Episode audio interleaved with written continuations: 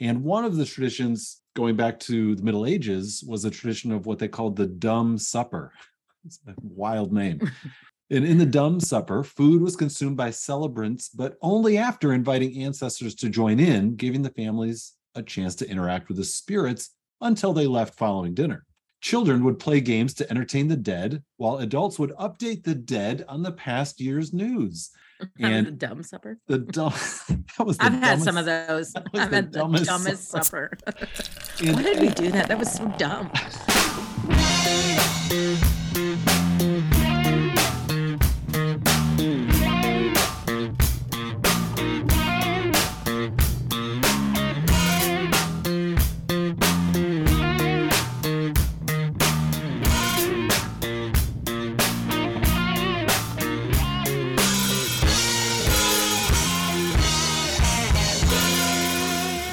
Welcome to episode 239 of Pub Theology Live, a weekly conversation on life and faith over a craft brewed pint or whatever happens to be in your glass. Maybe a fine wine, uh, single malt scotch, your call. And on today's episode, the Reverends Ogun Holder, Shannon Weston, and yours truly, Brian Berghoef, address and engage what's happening through a theological lens with a good brew in hand. And that good brew might be in one of these pub theology pint glasses. If you're watching our our live Facebook recording feed, uh, you'll see what they look like. You can get one of these by becoming a patron. Visit patreon.com slash ptlive, starting at $7 a month. You can get even more content uh, or before and after the show banter, where we tend to get a little more personal. Um, and the post show may be a little more loopy as well. So all all, all good stuff. Uh, always thank you to our current patrons. And again, you can sign up at patreon.com slash ptlive. More content. We barely wanted this content. Anyway, Facts. we'll be discussing whether God has a plan, um, redefining neighbor, and getting getting to a persecution complex. Sorry, my eyes went crazy, and I was like a percussion complex, a persecution complex. That's much different than the, the rummy tum tums of the uh, Yeah. percussion complex. And we can we can debate the Although desire- I've known some percussionists, and they certainly have a complex. Right? I was, I was about to say we can debate the desirability and acceptance of either one. Yeah, no, I hear you. I'm gonna make my font a little bigger on this, but nonetheless, what are we drinking there, friends? Ah, uh, we're getting on to Halloween. So I'm, I'm going chocolatey. This is a Yuengling Hershey's chocolate porter. Talk about uh, mixing mixing messages there. So we'll see how this turns out. And what I noticed is that there is no uh, ABV on this. Mm. Isn't that required? Don't you have to put that on the bottle somewhere? On the Wow. It somewhere? maybe it was on the box and wasn't on the. Uh, I don't know. I don't know if that's required. I don't know either. But Hershey's chocolate porter by Yuengling. Mm. Brian, what are you drinking today?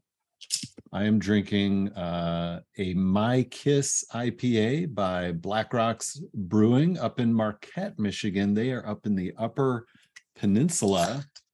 And this one is a well hopped, bright, bold, succulent American IPA. And the little tagline on the front is We love beer.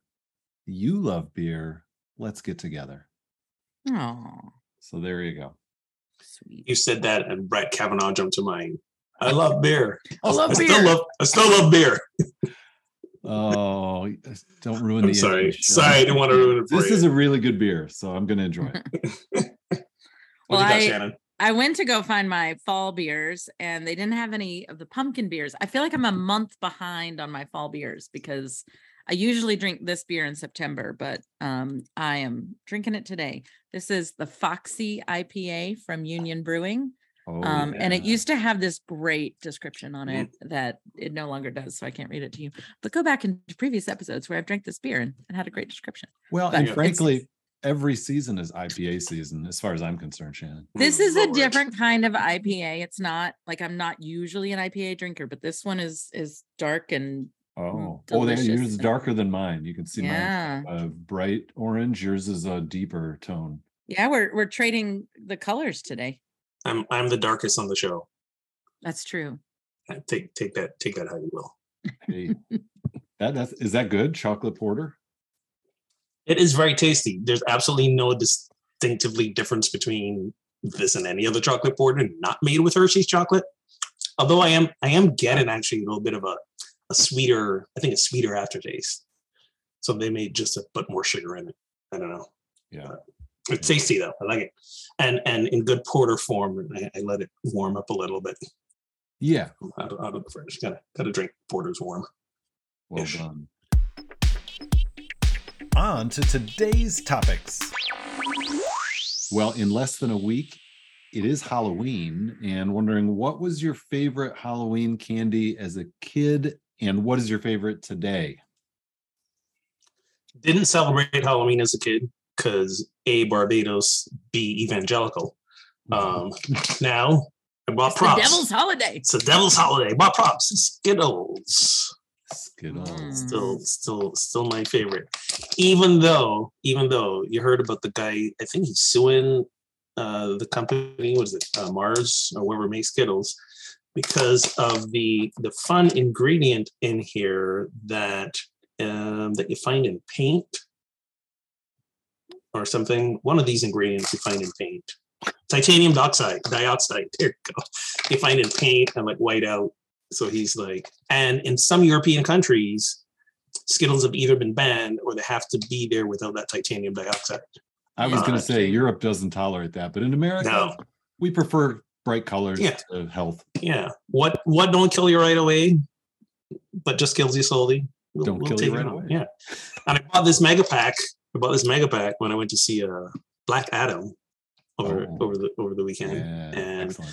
I was walking into theater. It was early, and I was like, "All right, I don't want to do the thousand calorie bucket of popcorn No, that's the best. and and Skittles are it, it is. Uh, but I was having a good I was having a good workout day. So I just need a little some sweet Yeah. to, to munch on. So, you I went into the bag. CVS.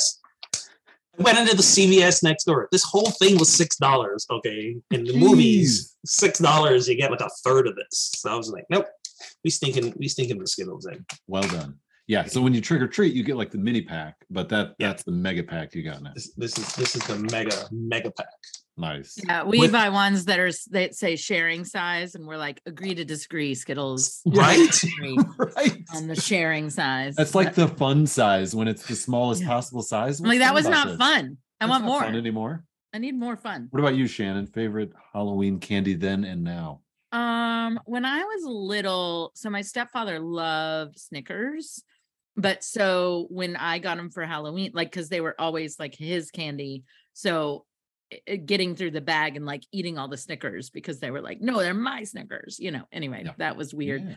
Um, this I will, I will cut a kid for some milk duds. I will, I will totally do it. I Ooh. like literally mommy tacks through their bag if a if a house has milk duds.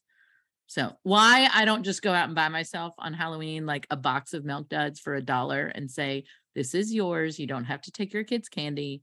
But there's something about that magic little two pack. Yes, I was going to say it's more satisfying to get It's that little treasure that sized thing, you know. yeah that it. little because they come in a little two pack and every once in a while you get a three. Yes. Oh, it's Yes. magic. And I thought I thought the satisfaction was derived from taking stuff from your kids. 'cause Like they take- know, they know they know take now. so much from us over the years. They know they Payback. totally hand me It's the payback. milk duds. They're like, yeah, we know this is yours. Here you go.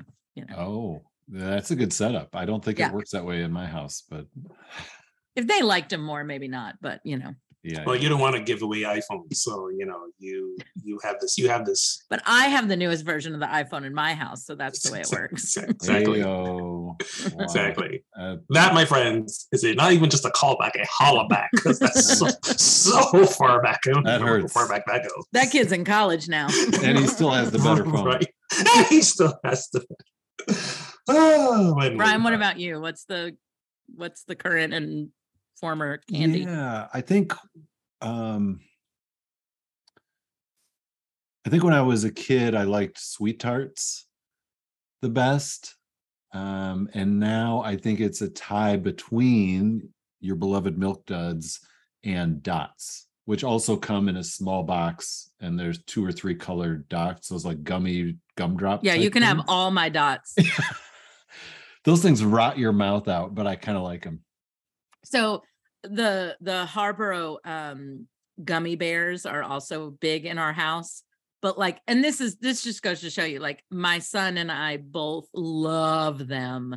And like, I will not take his gummy bears because like that just would hurt his heart. So it's not like I'm a monster. Like they don't love the milk duds. That's why I take them all. Yeah, I got you. I got you. There you go. Yeah, There you can have all my dots. Have you bought my- have you bought Halloween candy to hand out yet? So I have um I bought Halloween like snack size pretzels and cheese balls for you. our kids lunches. Yeah. But whatever is left will go into the Halloween bucket. Yeah. Um Yep. with and then I also have from church bought what I did care packages for our college kids. And there was like um I forget what candy one of the college kids got and I could only buy it in the like multi-pack Yeah. uh with uh, like several other candies. So oh it was like sour whatever, sour patch kids or something. But like anyway, Oh, I could only find treat by your house. Well, it, I could buy like the six pound bag, but I couldn't find just like a small bag of just individually wrapped ones. I see. I see. I see. so I bought this multi pack. So like I took all of the ones, the candy that she liked out of it. And so I have all this other candy. So like technically I was like, oh, I'll just use that for Halloween. So technically I bought it, but like, no, this weekend would be my time to like, How, how are pretzels gonna go over? Like, I got a feeling like if I'm a kid and I roll up to your house and I get pretzels, I'm not sure I'm gonna feel about that. so here's the deal. I have been told by my children and my children's friends Mhm. that not everybody like that some people are savory people Ooh. and that they want that they love it when so like years past we've taken I feel that's an adult thing. I don't know what kids. no no no so we've taken this big group of kids trick-or-treating and they're like there's only so much we can candy we can eat and then we like want a salty thing and so they're like Okay. yes pretzels like yes cheese balls like they get excited because Okay. they can mix and match the sweet The- and salty The more you know. They're no more clue. sophisticated kids than we were. Like they just Clearly. Ooh. Clearly. are. I, I think if my kids got pretzels in the bag, they'd like, here, dad. Yeah, they that- that'd the definitely- get. I don't They know. definitely go in their lunchbox, right? They definitely like go in the like, here you can have this for lunch. But, you do need you need some balance. I mean, if it's Yeah, I straight mean- candy, you can kind of get get yourself sick. yeah. I mean, I put them all in a bowl. The kids get to pick it out. Like I don't do the hand. They they pick what they want out of the bowl. Oh, so There you some go. of them pick it. So that's There their go. choice. Okay. Absolutely. Absolutely. Speaking of choice, does God have a plan for creation? This is a question uh, by Reverend Dr. Stephen Ray, theologian, former uh, president of Chicago Theological Seminary. And so he My phrased it- mentor. There you go. There you go. Yeah. Yeah, he's he's fantastic. I So love him so much. he phrased it this way Is it theologically necessary to hold that God has a plan for creation? Or might it be that God has a desired telos, or which means end goal? And then he asks this in more of a parental setting when a child is born, do most parents have a plan for their child's life? Some do. Or maybe simply a desire for fulfillment. In other words, that that child finds their path, but are fulfilled, whatever that path is. So, what do you think? Does God have a plan for creation? So some parents are like, my child will be fulfilled when they follow my plan for their life. yeah, So- seriously. Uh, no, no, I do not believe it's theological necessary. I don't believe God has a plan. Mm, Uh, you, you know, you know where I stand on my view of God. Uh, so, so God, God, God is presence, not not anything. Just thinking God as creation, not the creator. Uh, no, there's there's there's no plan. Um, there's, no, plan. there's no plan there's Man. no god's will um, as the embodiment of the divine god's will is my will and vice versa so no there's there's there's no plan It's like it's like any you know any movie scene where they're getting some tight spot or they're in a rescue mission and they're like, so what's the plan? 15 seconds, MacGruber! There is no plan. exactly there's no It's like, plan what? We're here on Earth and there's no plan. there's no plan there's no plan we, we want a plan because a plan helps us uh, you know, feel safe, help us, Yes. or or feel Yes. like feel like this is going somewhere. There, there's a purpose, you know. So I think I think the plan idea is for our own uh, comfort. But yeah, no plan. That's where it's standing. No plan. No plan. What What do you think, Shannon? Yeah, I I when he he um Dr. Ray put this out there on Facebook and I shared it with you all as something for us to discuss because I just found the idea the his transition into um the per- parental question Mm, of you know i don't have a plan for that child's life but i do have intentions for that child right? I do have desires for that child.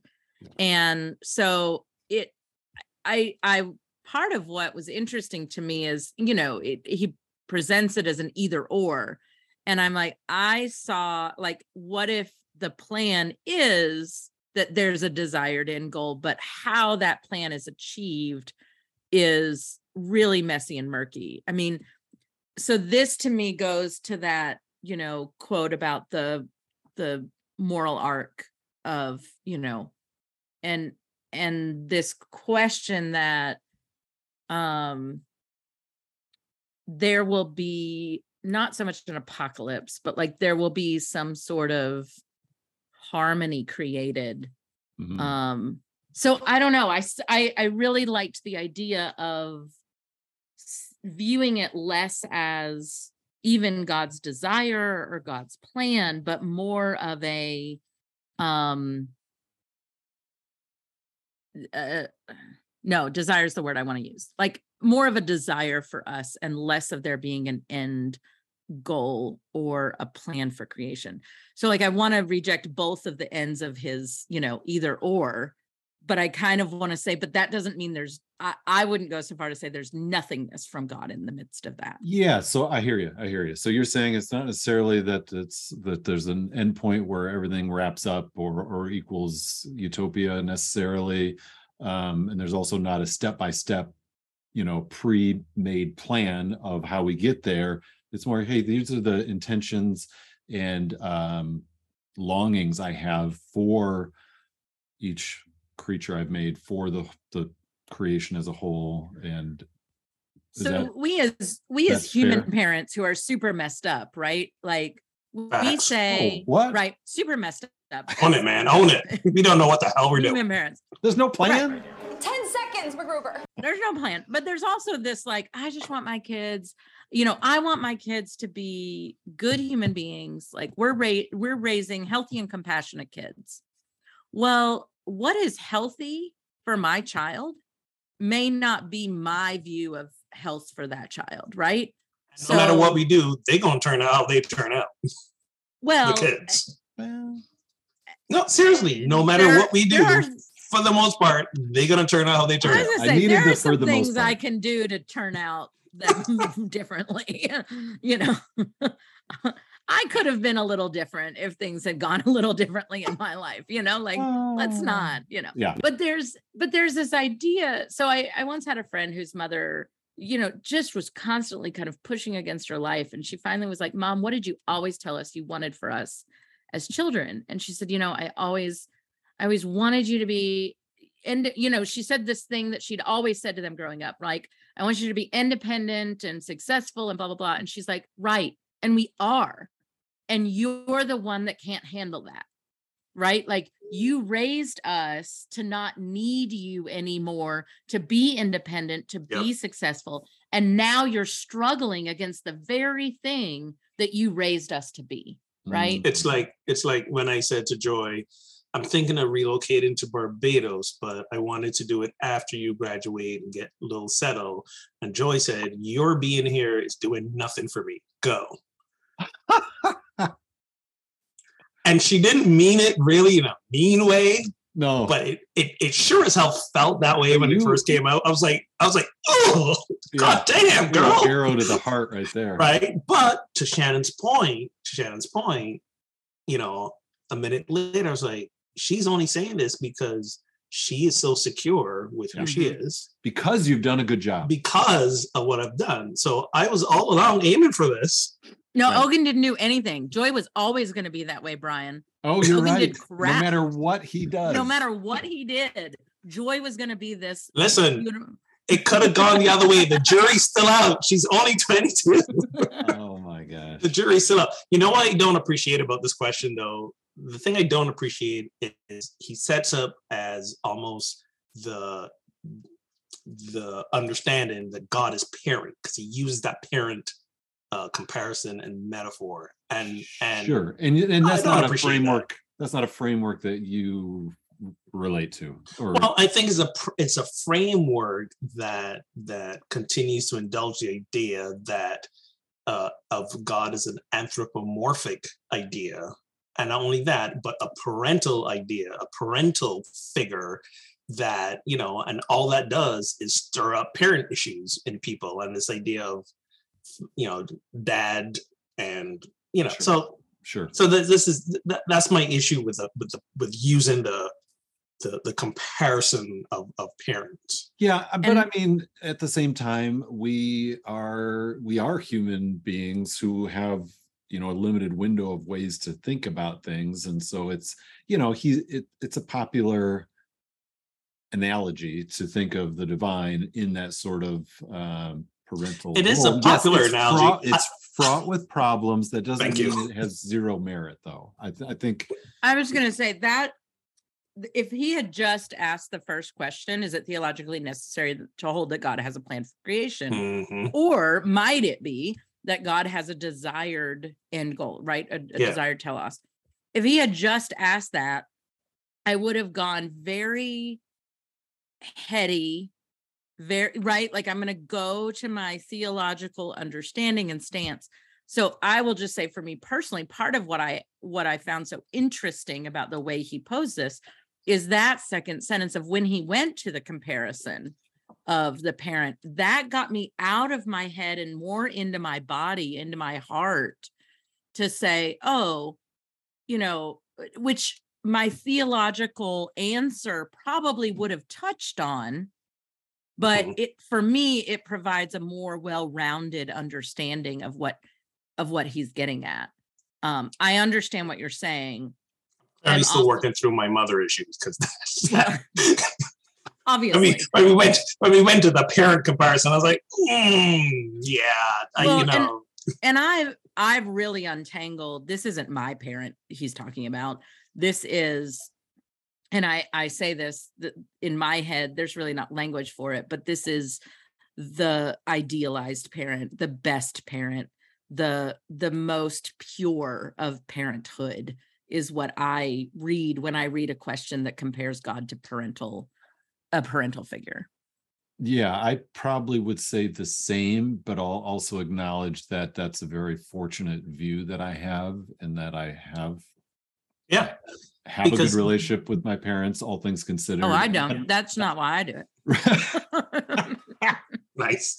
you do it to save sanity and to uh Well, it's the, but it's this. It's a similar like. It's not because I have an example of it. It's because I didn't have an example of it sure. that Mm.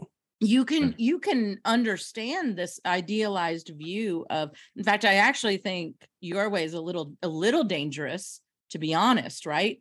Because then we can start to see parents, people who have good relationships with their parents, and sometimes idealize them as God Mhm. because, and then they become perfect I'm not doing and then that. they become i have no reason right I, i'm not saying you're doing it brian but i mean your kids or certainly are are you? doing it oh man. This guy because gives his me the, wife this guy takes gives me the the kids best to the library and checks them out books and oh my god, love it, love it. I'm here for this. oh my gosh. anyway, But I mean, it, it is sort of a, a central, honestly, a central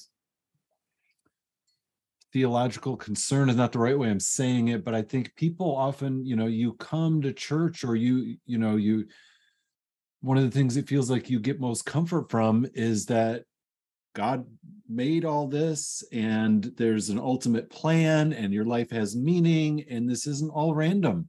And so there is structure, there is purpose, there is meaning. We're not just floating in space on this rock randomly and hope we don't crash soon. But But but I- but, but- random doesn't mean no meaning, right? We've set up this false this false dichotomy, this binary. It can be random, and you still give it meaning. Yeah, but that's human meaning, which is always people want divine meaning that supersedes The? Father and I I can have one. a We- perspective on this is interesting, but if we all die in a flaming mess next week because there's a rock that chips off Mars, like that, there's no meaning at that point. It's over. So again, the Father and I are one, right? Are we not divine? Right? Do we is is is, is our meaning not also intrinsically a divine meaning as well?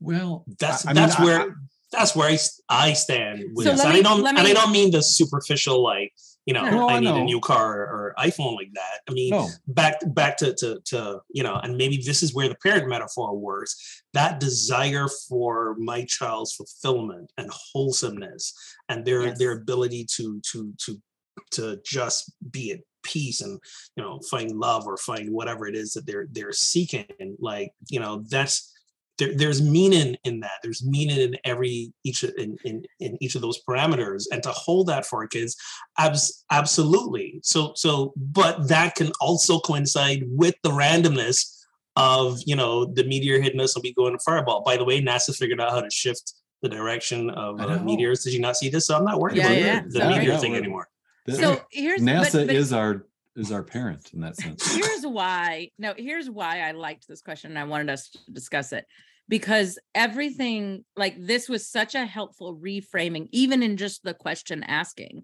of the difference between god having a plan and god having a desire Hmm.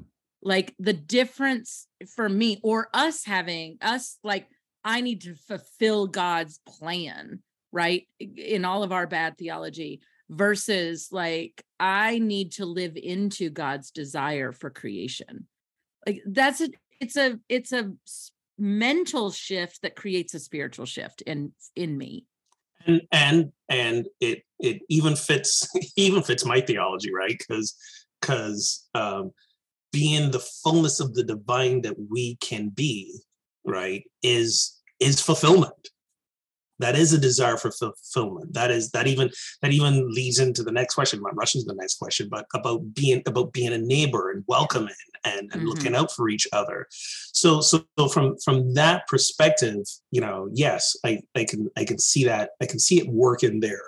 Um i uh, but to your point shannon about the headiness i always get caught up in the in the head spiral when when god is prefaced as person as parent Yeah, as you know Yeah. as uh this this this plan this the, you know predestined plan that we got to Sure. adhere to that sort of thing and and there's and and i think the question is really here's where i do have support for the question the question is inviting us to take a look at that Right. right, and then and then look at our It's- lives It's inviting us to stop being passive yes and start engaging. Mhm. That's why I liked it, right? and deconstructing too Yeah. Yeah. All right. Let's go to the next one. Uh, Ogun was hinting at it. So I have a quote here from Rabbi Joachim Prinz, who says, Neighbor is not a geographic term, it is a moral concept. agreed So what? So yeah, so what's what's he getting at there? And and uh is is Yes. Let's move on. it seems pretty self-explanatory. Yes yes it is. But what are the what are the implications of that though? Because i think humans over the course of our history including till today we can be very provincial people right? And so Well, we think is- of neighbor as right. either a literal neighbor or someone like us whether that's a same you know a citizen of the same country person of the same religion etc like how do we well i think this i think this quote attacks tribalism. Yeah. You know Yeah. it's it's it's you know jesus said love your neighbors you love yourself which is always for me primarily an invitation about looking at how you love yourself. But it's that whole good samaritan parable was about we we we help those who are in need. We and and we don't go through the checklist of is this person related to me do they believe the same as i do politically yada yada yada from the same country whatever we, chuck all of that and if there's someone in need or someone that we can give something to to make their lives a bit better, we do that. And, and that is a moral imperative. Tribalism is the opposite of that, right? It's like, and tribalism shows up in politics and religion, even in family. It's like, I'm only going to look out and help the people who believe the same things I do. So, so yeah, tribalism is more geographic, more intellectual. Um, neighbors, neighbors, that moral imperative to look out for each other. So I'm going to quote the great theologian, um, the Reverend Fred Rogers, who Yes. you know asks the question of who our neighbor is, right, and whose whose ministry was through this great thing called television and i can reach all of these children far and wide and you're all my neighbors right? And and and inviting them into my life and my world. I mean that was a new thing. This is right 50 60 70 years old is that we can do that. We can invite and have conversation even if it's one-sided conversation with people who are not in our immediate vicinity. So you know i think scripturally the term neighbor is it is not a geographical term like it includes the immigrants the widows the orphans right? It includes myself jesus says right? Your neighbor as yourself like uh, it includes all of these things. And yet what i don't want to lose in all of this is the people that are put in our presence. And that there we have a responsibility for the Im, uh, for the impact that we have to the people that are put in our presence whether that's on zoom whether that's you know face to face whether that's my next door neighbor like whatever it is.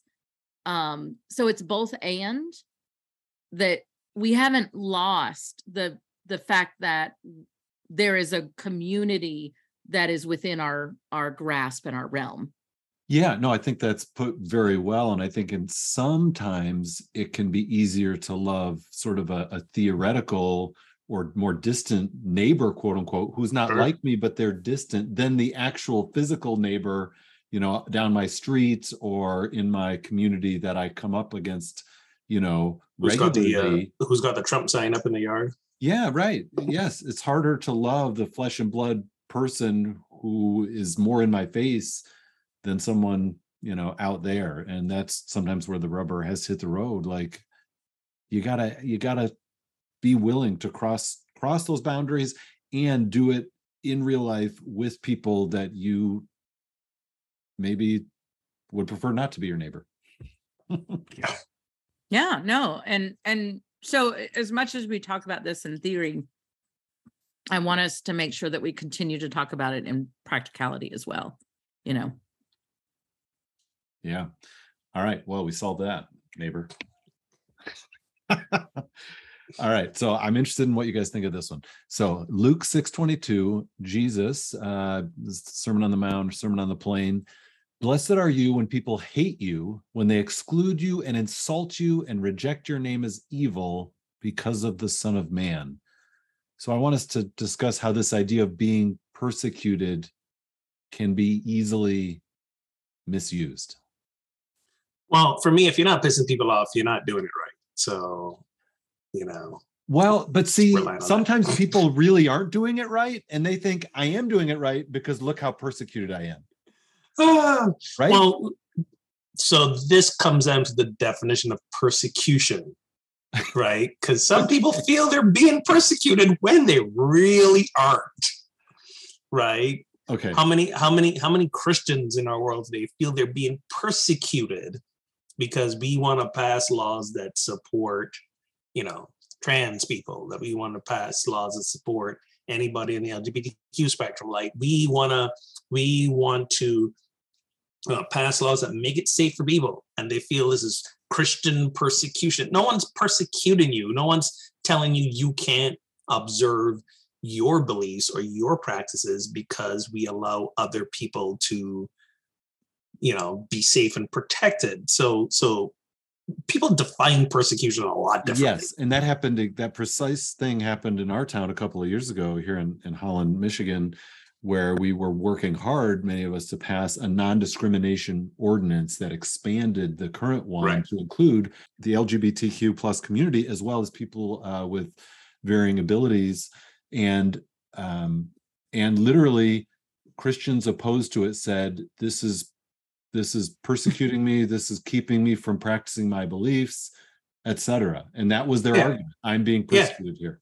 Exactly. When, when they are in the privilege in the majority. I mean, and and no one's telling them you can't do your thing, right? Right. well, So- uh, well, the concern was like around hiring and things like that. Like, well, I can't run my business as I want to. Like, if I want to feel free not to hire someone because of their sexual orientation, and that's my religious prerogative. Now there's a law that makes me Oh, makes that I'm, I'm. I'm sorry. We not we not allowing you to discriminate anymore. Right. Sorry. Apologies. I, I know, but it, literally, I was at the city council meeting when those things were brought up. Sure. Oh, I I, I understand. So I I think that one of the keys to this text is the because of right so blessed are you when people hate you when they exclude you and when they insult you and reject your name as evil. Most people stop there like right? So if i'm doing all these things to get people to hate me if i'm a terrible person right? If i like uh, like then people stop and go no jesus was there for me. Okay jesus didn't say i'm giving you permission to run around being an asshole like if you are following in the ways of love and there are people who cannot handle that who I, so i the image that i use for a text like this is the image of jesus exercising demons right? And the demons the more the closer jesus gets the more they rile the more uh, like the the more struggle there is and so like this is that same idea of like if you are following in the ways of jesus and there are people that cannot handle this so they're misbehaving because of it then like blessed are you. Not I- it's not just like oh somebody doesn't like you you know? No, I Right. agree with you, but I think it has to do with how you define Jesus or the Son of Man. And so these people in my example will say, I'm being persecuted because I'm following Jesus. And Jesus believed marriage was one man and one woman. And you are persecuting me because I'm following Jesus. i'm sorry That's- where did jesus say I was that? like, yeah, did you know?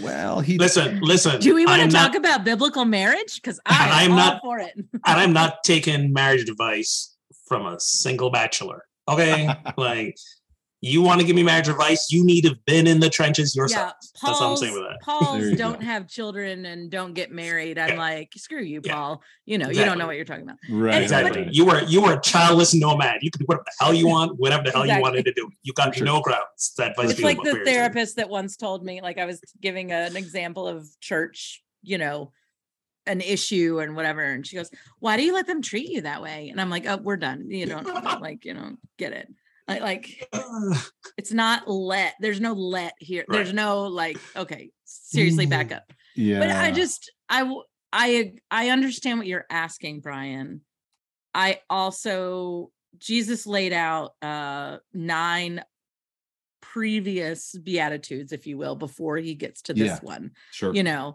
that there are there is a pattern being set up on the people that he is talking about you this is the last one right. you know Well, yeah. This Make is sure the- you are following the first eight before you. right like or you follow the first eight, people go and be pissed at you. and and Right? Yeah. So and so he's also you know, a setting good up thing.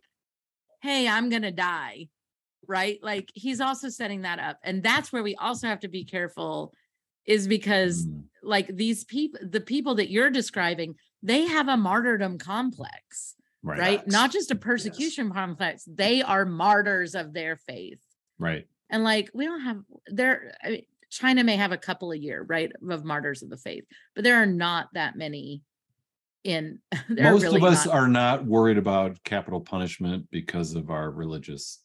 and i mean truly because of our religious beliefs right like truly Yeah. in know. in the Constitution, I believe. I believe it is. I think Same. so. That's why that's what's wrong with America. Well, you know, and again, here to your I've been in Go Holland to too this. long. It's it's You- like You starting- sure have to. have. You you have it. You need to come back to DC. Uh, but again, again, people are using that, misinterpreting that constitutional right to say Mm-hmm. it gives me the right to discriminate. Religious freedom is becoming synonymous with Oh, yeah. discrimination, not right. I can practice my religion how I f- how how it is how it is written privately, personally Right. is my personal experience. Um, it doesn't mean I discriminate against others, and and and that's the you know that's that's the road we're headed now, and that's the road the Supreme Court currently is defending, and it is a very dangerous uh, precedent, and it's literally hurting people and costing lives. To be honest, Uh, Well, so and this adds to something that I've been thinking about a lot recently is we don't in in the more progressive lines of of theology we don't talk enough about false prophets right? We don't talk enough about the the Mhm. people that are coming along saying in the name of Jesus and waving those banners. And and we have la- language for that right? The language is that is a false prophet. They are not you know i mean they're the ones actually it's ironic right that have on their church signs we preach the bible and i'm going right. Yeah. Uh And Jesus says, "Many will come in my name," and that doesn't mean they're on the right track. yeah and, and well and and this is what all the letters and um read go read through the letters of scripture. This is the beware of the false prophets who are telling you these things you know? And we don't we don't actually use that language enough to say if it is it is false prophecy to come along and say you're discriminating against me because you want to include people like you want to sit there so, and say so the you know, but the issue so the issue with using that language then is that and sometimes it gets us nowhere because they're calling us false prophets we're calling them false prophets Right. Right. so this is where i don't want to get into calling you a false prophet where i want to get into is that is a false prophecy right so Okay. so um prosperity gospel is false prophecy Yes. right it is it is anti um the teachings of jesus in my opinion right A- so i agreed. i actually want to step away from calling someone now i'll well you know what i'll call joel osteen a false prophet all day like i'm good with that i'm fine with that that So that pastor wi- who wanted their fourth private jet i'll call him a false prophet all Cref- Creflo Dollar. Yeah. yeah Look like, looking at you, Creflo. So, so You're Shannon, you prophet. noted that those um, false prophecy lines come out in the in the epistles or the letters uh, of the Christian scriptures more than elsewhere. Can you sometimes apply that to the author of said letter when they say things like "women should be silent in the church"? Like, "Oh, Paul, you're a false prophet here." I don't disagree with. I agree that that is a false prophecy. I agree that fa- Paul was a flawed human being. That's a better way to put it. Yes, You know, right? That we don't have to. that- We don't have to write off everything he said to disagree with some of it. Mm-mm. His some of my favorite scripture is from Paul. I mean, some of the things Right. that I think is the most beautiful poetry written in scripture is from Paul. But that doesn't mean that everything is right. And we have we have to remember that authors of the scriptures didn't often write outside of their cultural norms. Exactly. We, have to put, Yeah, right. Yes, put the are. stuff in the context. They yes, And- they are. doesn't excuse it doesn't excuse them because you know misogyny is misogyny in any year. Yeah, But was hoping however- the So- Holy Spirit would inspire them beyond their cultural context. so here's I, I, I actually want to add to that because here's The a moment Birdman, you mean? I had to in my in my first hmm. call, it was several years in. I had to actually sit down with a man who was in our congregation Oh dear. who was on the spectrum and who was giving um, very graphic information um, during the prayers of the people about a medical condition right. um, that was on a part of the body that was, you know, listen, it was awkward for everyone. Yep. And in that conversation, I had to sit down with a person who needed to be just socially told what is appropriate and what is not appropriate to say in a, in a church in a room full of people. And I struggled theologically with the idea that I was telling someone that they couldn't lift up whatever was on their heart in the way that they wanted to, right? I wasn't saying you can't ask for prayers. I was Right. saying, like, hey, we don't need to know all the details of the hemorrhoids. Like, right? Like, Yes. this is. And so if you had. I went I went a lot worse than hemorrhoids. Oh, no, no, no. These were hemorrhoids. But like it was graphic, okay? It was graphic.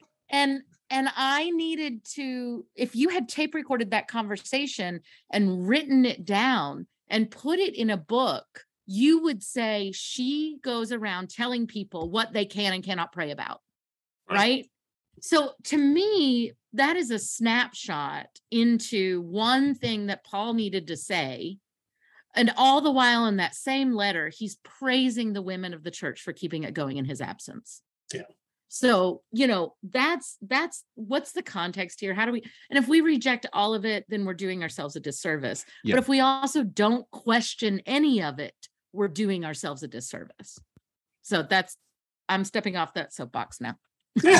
Oh, good. That's, That's- ended that's- the lesson. Sorry, that was I just I needed to address that. let's let's let's hear it for critical thinking. No, it's I'm going to be leaving the pulpit soon. I got to get all this out. yeah, that's right. That's right.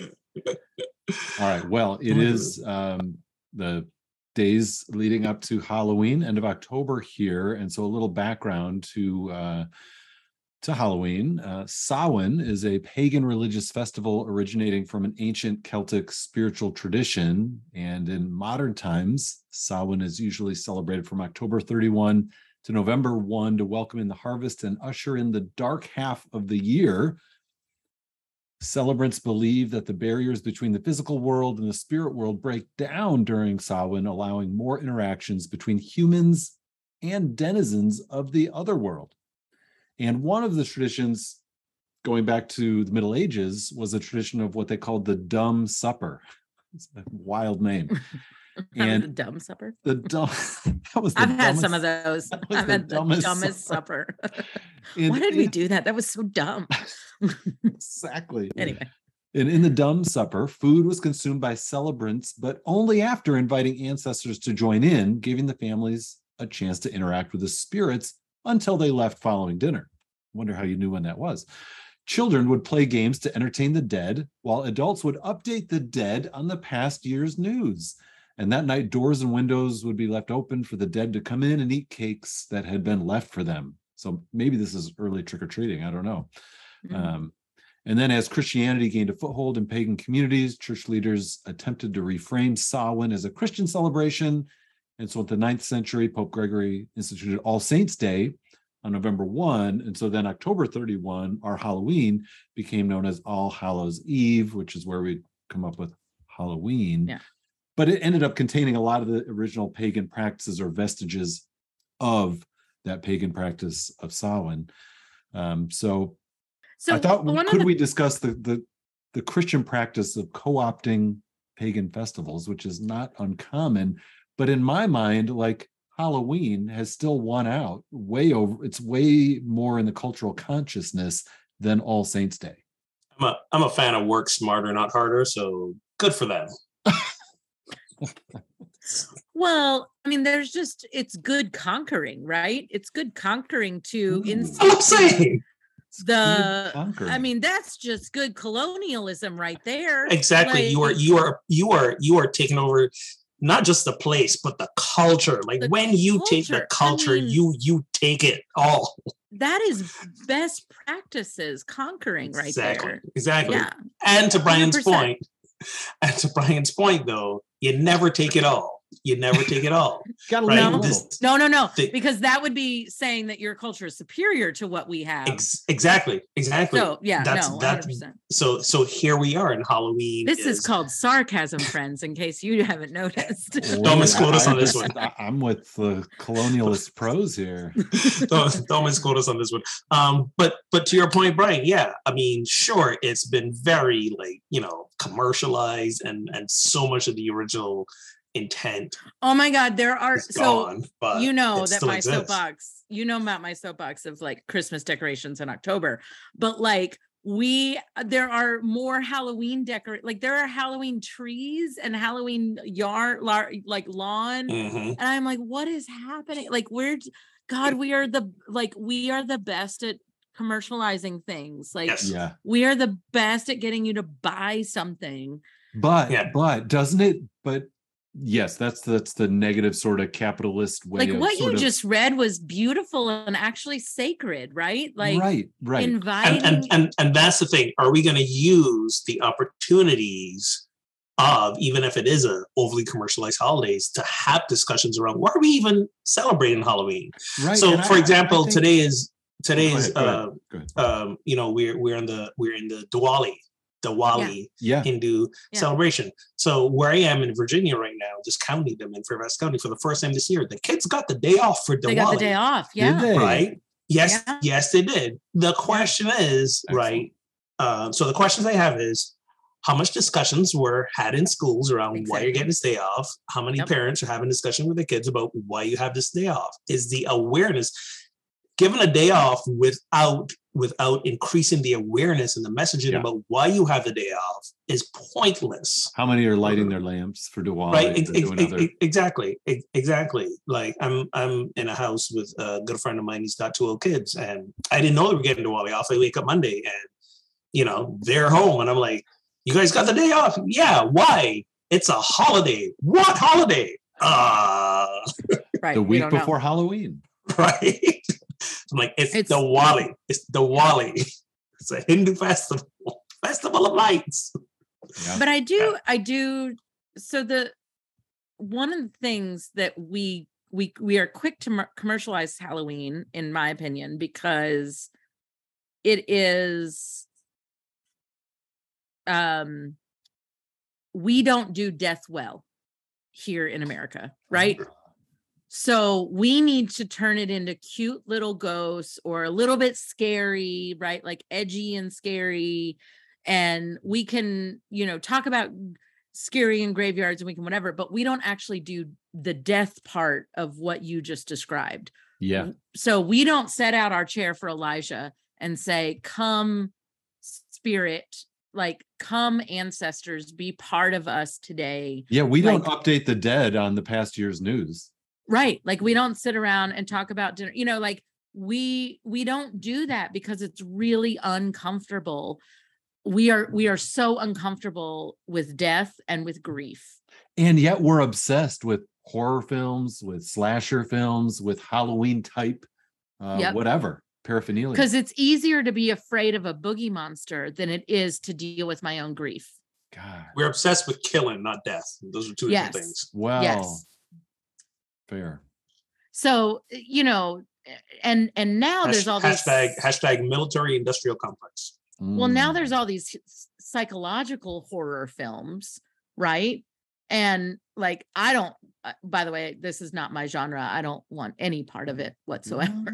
But like, but the Same. psychological, the, Oh. the psychological, like, I would rather watch, count me you in. know, Freddy versus Jason then watch a psychological, like, um, uh, man, you don't need to make movies about life. Like, just stop. That, that's, you know, even this distorted. We're we're living it. We don't need to pay to go see them. yeah but i also i don't i mean our tradition our like the presbyterian church doesn't like we don't have big high holy feast days or anything so like we don't do all saints day the way that like episcopalians right. catholics you know they they do that much better Maybe Lutherans. Yep. maybe lutherans yeah lutherans do um as these festival days you know Yeah. uh, Same in the just- UCC. Yeah. yeah. So it, it may be, we may honor, and the times that I've done it, it's been hit and miss. Like some years it's like we're mourning as a congregation or Right. people will bring a photo or something. And other years they're like, yeah, light a candle, ball is fine and whatever. You know, like they just don't, there's, it's an empty ritual for them. So I don't know. But dressing up Mm. kids and going around and getting candy is fun. So let's do it. we we love candy. There's that. We like And then I- scary.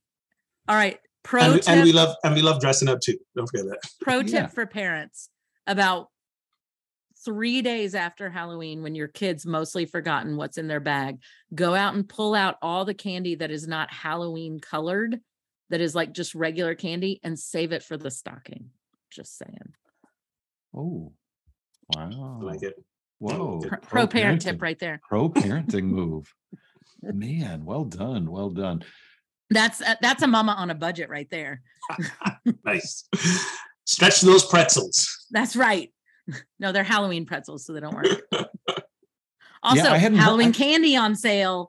Halloween candy on sale that doesn't have Halloween on it. Buy that shit up for Christmas. There you go. Yeah, so I hadn't heard of that. We've talked in the past, on past in past years about Halloween's origins and so on, but I don't remember coming across this tradition of the dumb supper, where you're Mm-mm. inviting the ancestors to join in, and and there's this connection with with past generations, and um, and I So- think that that's a cool practice. We have to believe in spirits to do that, right? Like we would need to believe that somehow there's there's a lingering of that person. Yeah, I mean, do what do we? I mean, do we? I don't could- know. I'm Could you believe in? Could you believe in a more common view that they're in heaven Well- now, but they can still hear us? Or or when we speak of ancestors, not s- it, I mean, it's it's not just the idea of of spirits disembodied or presence, but but their their presence within us, right? We are we we are Certainly, certainly. I forget who said it. We are our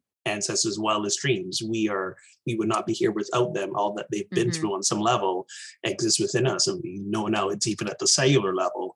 Right. So so for me, inviting ancestors is really a- about being mindful and present and aware and acknowledging that I didn't just show up here. There's a whole friggin' long line of people that came Yeah. before me that went through a shit ton more than I did um, I- and survived so that I could be here and and to and to welcome that knowledge, that energy, that awareness into the space that I'm in. Because that's not a thing that's present in front of mine on a daily So basis. I would actually argue that we do this better at Thanksgiving.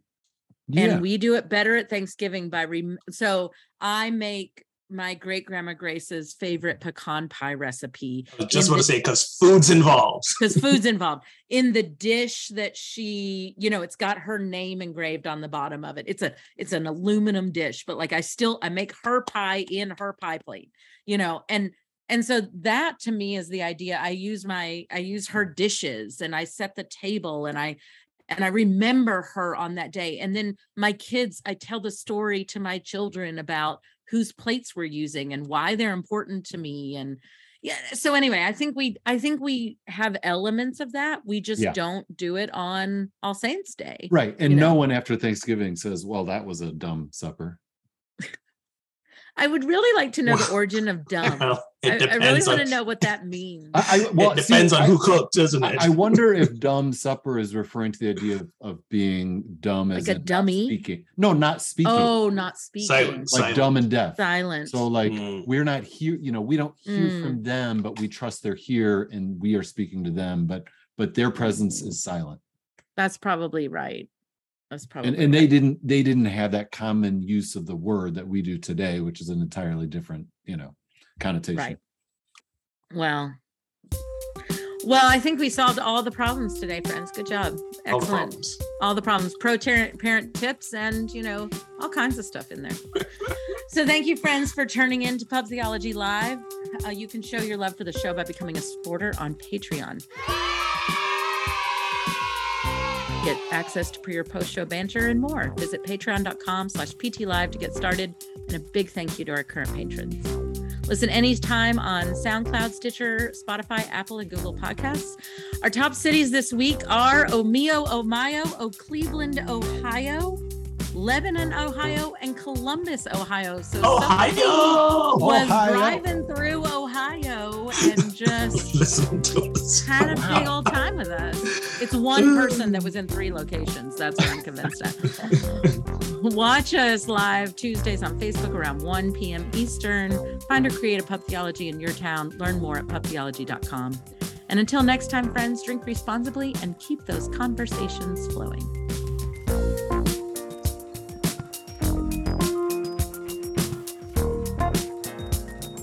All right, so Brian, Brian, I'm coming to your defense. You know, Shannon always gives you a hard time for the conversations. What did I say?